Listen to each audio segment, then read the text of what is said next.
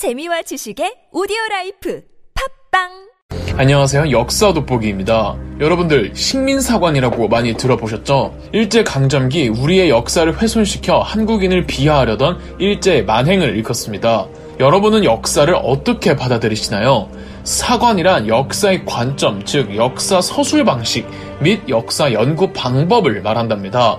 역사의 역사, 이른바 사학사의 일종이죠. 이중 식민사관이란 근대적인 교육 및 연구라는 빛 좋은 허울 테두리에서 제국주의 국가가 식민 지배를 정당화하기 위해 피식민 국가의 역사를 자의적으로 연구하는 방법론인 겁니다. 한국은 근대화를 일제에 의해 강제로 진행되었기 때문에 그 식민사관은 별수 없이 지금까지도 영향을 주고 있는데요. 그 식민사관은 깊이 파헤쳐보면 아주 표독스럽지만 크게 세 가지로 정리할 수가 있습니다. 타율성론, 당파성론, 정체성론이죠. 타율성론이란 한국의 지형이 반도라서 늘 외국 국가들의 영향력에 늘 의존만 해왔다는 이론입니다. 고조선은 중국인이 세웠고 고대시대 한반도 남부가 임나 일본부에 지배되어 왔다는 개소리죠. 당파성론이란 한국의 역사는 늘 당파를 이루어서 자기들끼리 싸우다가 나라를 말아먹는다는 겁니다. 세상에 여당, 야당이 안 붙는 경우가 어디 있습니까? 북한 빼고. 마지막 정체성론이란 한국의 역사는 발전하지 못하고 정체되어 있다는 겁니다. 그 이유는 한국 사에선 중세시대가 없었다는 건데 중세시대를 결정짓는 사회적 요인은 이 지방이 분권되는 봉건제를 말합니다. 서양은 전부 봉건 중세시대를 거쳤고 중국도 주나라가 봉건제를 실시하며 춘추 전국시대로 분리되었고 일본도 전국시대가 있었죠. 근데 따져보면은 뭐 일본의 전국시대도 봉건제는 아닙니다. 그 논리라면 일본도 정체되어 있는 거죠. 이런 식민사관을 누가 조성했냐? 물론 일본인 학자들이 많겠지만 한국인 학자들도 굉장히 많았습니다. 대한제국 주권을 일본에 갖다 바친 그 친일파들 있잖아요. 일제 강점기가 시작이 되면은 총독부가 얘네를 더 활용하고 싶어서 이 대한제국 강료 출신 친일파들 불러 모아놓고 중추원이라는 자문기구 설치해서 역사 왜곡을 시켰던 겁니다. 총독부에서 직접 관리했던 조선사 편수회나 경성제국대학교의 교수진이 만든 청구학회 같은 역사학회도 있었고요. 일제의 식민주의 사관에 반발하여 식민사관에 대응하는 투쟁적인 성격으로 우리 독립운동가들이 새로운 역사서술을 주창했던 사관들이 있었습니다. 그 흐름은 크게 세 가지가 있었습니다. 한반도의 주권이 일본에게 서서히 잠식되던 구한말부터 태동됐었던 민족주의 사학, 식민사관의 일환이었던 정체성론을 반박하고 세계사적 법칙에 의거해 한국사가 전개되어 왔다는 마르크스 유물사관, 객관적이고 학술적인 연구 방식을 지향했던 실증주의 사학, 이렇게 세 가지였죠. 하나씩 더 구체적으로 말씀드리자면 이 신채호 등이 주도했던 민족주의 사학은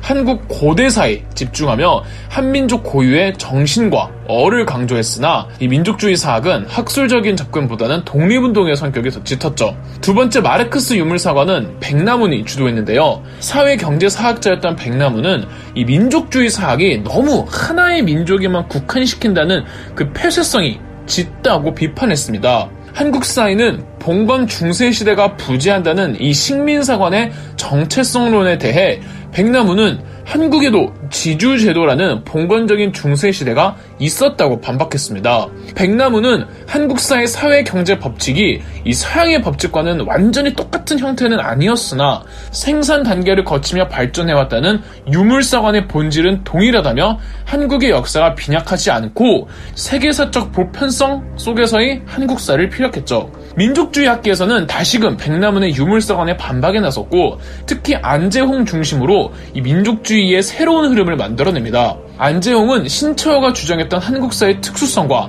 백나문이 주장했던 보편성을 최대한 엮으려고 했고 이 한국 고대 사상에 반영된 공동체주의를 강조합니다. 공동체주의야말로 이 한국의 민족주의라는 안재홍의 사상을 그 스스로 다사리 사상이라고 명명했습니다. 다사리는 다 잘 살게 하리라는 뜻이라고 합니다. 안재홍의 이런 민족주의는 해방 이후 이른바 신민족주의로 계승됩니다. 세 번째로 일본의 근대적 학술의 영향을 받아 한국 학계의 체계적 연구론을 도입하려고 했던 이 실증주의 학파도 있었습니다.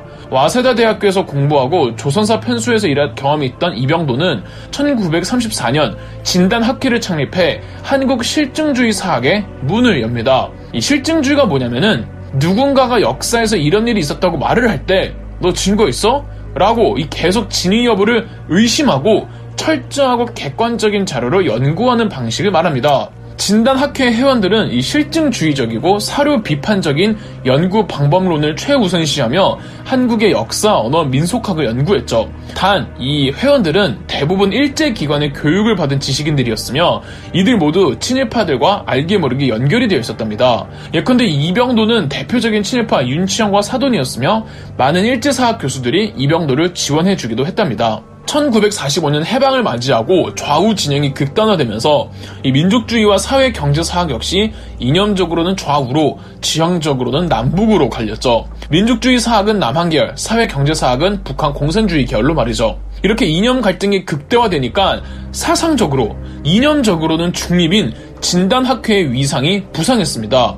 미 군정은 한국 학계와 교육계에 진단학회 구성원과 친일 지식인들을 그대로 수혈시켰죠. 이로 인해 친일적인 성향이 있는 역사학의 흐름이 주류 흐름이 됐고 특히 진단학회 연구자들은 경성제국대를 거쳐 서울대학교로까지 이어지게 되죠. 한국 전쟁이 끝이 나고 4.19 혁명이 일어나 현대사의 이 민주화 투쟁 시대가 시작되기 전까지 역사학계의 과거사 청사는 합리적으로 진행되지 못했던 거죠. 4.19 혁명 이후에 이 진단학회의 창시자였던 이병도의 제자 이기백이 민족주의의 새로운 시작을 알립니다. 이기백은 스승에게서 배운 이 실증주의적 사료 비판을 기본 연구 방법으로 국사신론을 편찬하는데 이 책에서 이기백은 식민주의적 잔재를 청산해야 함을 강력하게 주장합니다. 스승 이병도한테 배운 연구 방식으로 스승과는 상반되는 새로운 역사관을 주장하는 거죠. 이런 이기백의 주장을 탈식민주의라고 합니다. 이기백의 탈식민주의는 70년대 김용섭, 강만길 등 마르크스 사학자들에게 강한 영향을 주었습니다. 김용섭과 강만길은 이 백나문의 유물사관을 부활시키려고 했으나 군부 독재 시기에 백나문의 사상은 검열의 대상이었죠. 김용섭과 강만길이 찾은 해결책은 이 백나문의 사회경제 사학과 민족주의를 결합하는 것이었습니다. 김용석과 강만길은 이기백 이래 내려오던 민족주의의 근대화 이론을 이 마르크스적 계급투쟁론에 입각해 설명했고 1979년 같은 맥락 속 송건호 역사학자가 해방 전후사의 인식을 출판하는데 이 책이 바로 대표적인 탈식민주의 사학의 저서죠. 송건호, 강만길, 최장집, 정혜구 등 해방 전후사의 인식 저자들은 이 민중의 관점에서 역사를 해석하는 연구를 지속해갔답니다. 1989년 소련이 해체되고 사회주의 정권이 붕괴되면서 90년대 극우 학계에서는 뉴라이트를 형성해 좌파 프레임을 씌워 탈식민주의 민족주의를 강하게 비난했습니다. 뉴라이트 멤버들이 2006년 편찬한 해방 전후사의 재인식은 제목에서 보이듯 해방 전후사의 인식을 노골적으로 디스하기 위해 낸 책이었죠. 뉴라이트의 계보를 거슬러 올라가다 보면은 일부 진단학회 멤버나 친일 지식인 및 정치인들로 연결되기 때문에 뉴라이트는 일제의 영향으로부터 벗어나려는 반일 민족주의를 부정하고 식민지 시절을 긍정하고 있는 거죠. 사실 이 모든 사상은 극단이 다 문제잖아요. 계보로 전해지던 진단학회에서 극단으로 치우쳐진 흐름이 뉴라이트인데 그 반대로 탈식민주의에서 극단으로 치우쳐진 그룹이 극단적 민족주의자죠. 소위대 환빠라고 불리는 존재들이 대표적 사례고요. 식민주의 사학이 사실을 조작해서 한국사를 깎아내리려고 했다면은 극단적 민족주의자들도 이 역사를 오그라들 정도로 과장시키면서 어떻게든 중국과 일본보다 한국이 더 잘났다는 것을 막 만들어내려고 한답니다. 돌이켜보건대 사학계보는 이 시대적인 이슈와 맞물려 있었습니다. 민족 정신이 말살될 위기에 처했던 시기에는 민족성을 지키기 위한 흐름이 조명을 받았고 해방 이후 이념 갈등이 첨예하던 시기에는 서로의 이념을 정당화하는 흐름이 주름 잡았으며 군부 독재에 맞서는 민주화 운동이 격렬하던 시기에는 이 민중에 입각한 역사 서술 방식이 유행했죠. 87년 민주화부터 2000년대 초반까지는 정부 주도로 각종 과거사 진상규명위원회가 조직이 됐고요. 식민지, 분단, 내전, 독재라는 한국 현대 비극사의 원인을 밝혀내려는 과정 속에서 이 사학은 민족과 근대라는 단어에서 쉽게 벗어나질 못했습니다. 혹은 그냥 상대편 이념을 깎아내리려는 정치적인 무기로 사용되거나요. 그동안 민족주의와 탈민족, 근대와 탈근대라는 이런 이분화된 논쟁은 더 다양한 사회적 이슈들을 배관시하는 듯 합니다. 여러 가지 인권, 난민, 환경, 주택 문제, 과학과 기술, 문화 콘텐츠 등 역사가 다를 수 있는 범위와 폭은 갈수록 확대되고 있습니다. 비극의 현대사 속에서 희생당한 학살의 과거와 청산되지 못한 과거사 등 아직 해결되지 않은 역사 문제들도 민족적이냐 아니냐 혹은 이념 프레임에서 벗어난 새로운 관점의 접근이 필요하지 않을까 합니다. 지금 현실과 사회는 너무나도 다양하고 빠르게 변하고 있잖아요. 저는 이제 완전히 새로운 시대로 접어들었다고 생각합니다.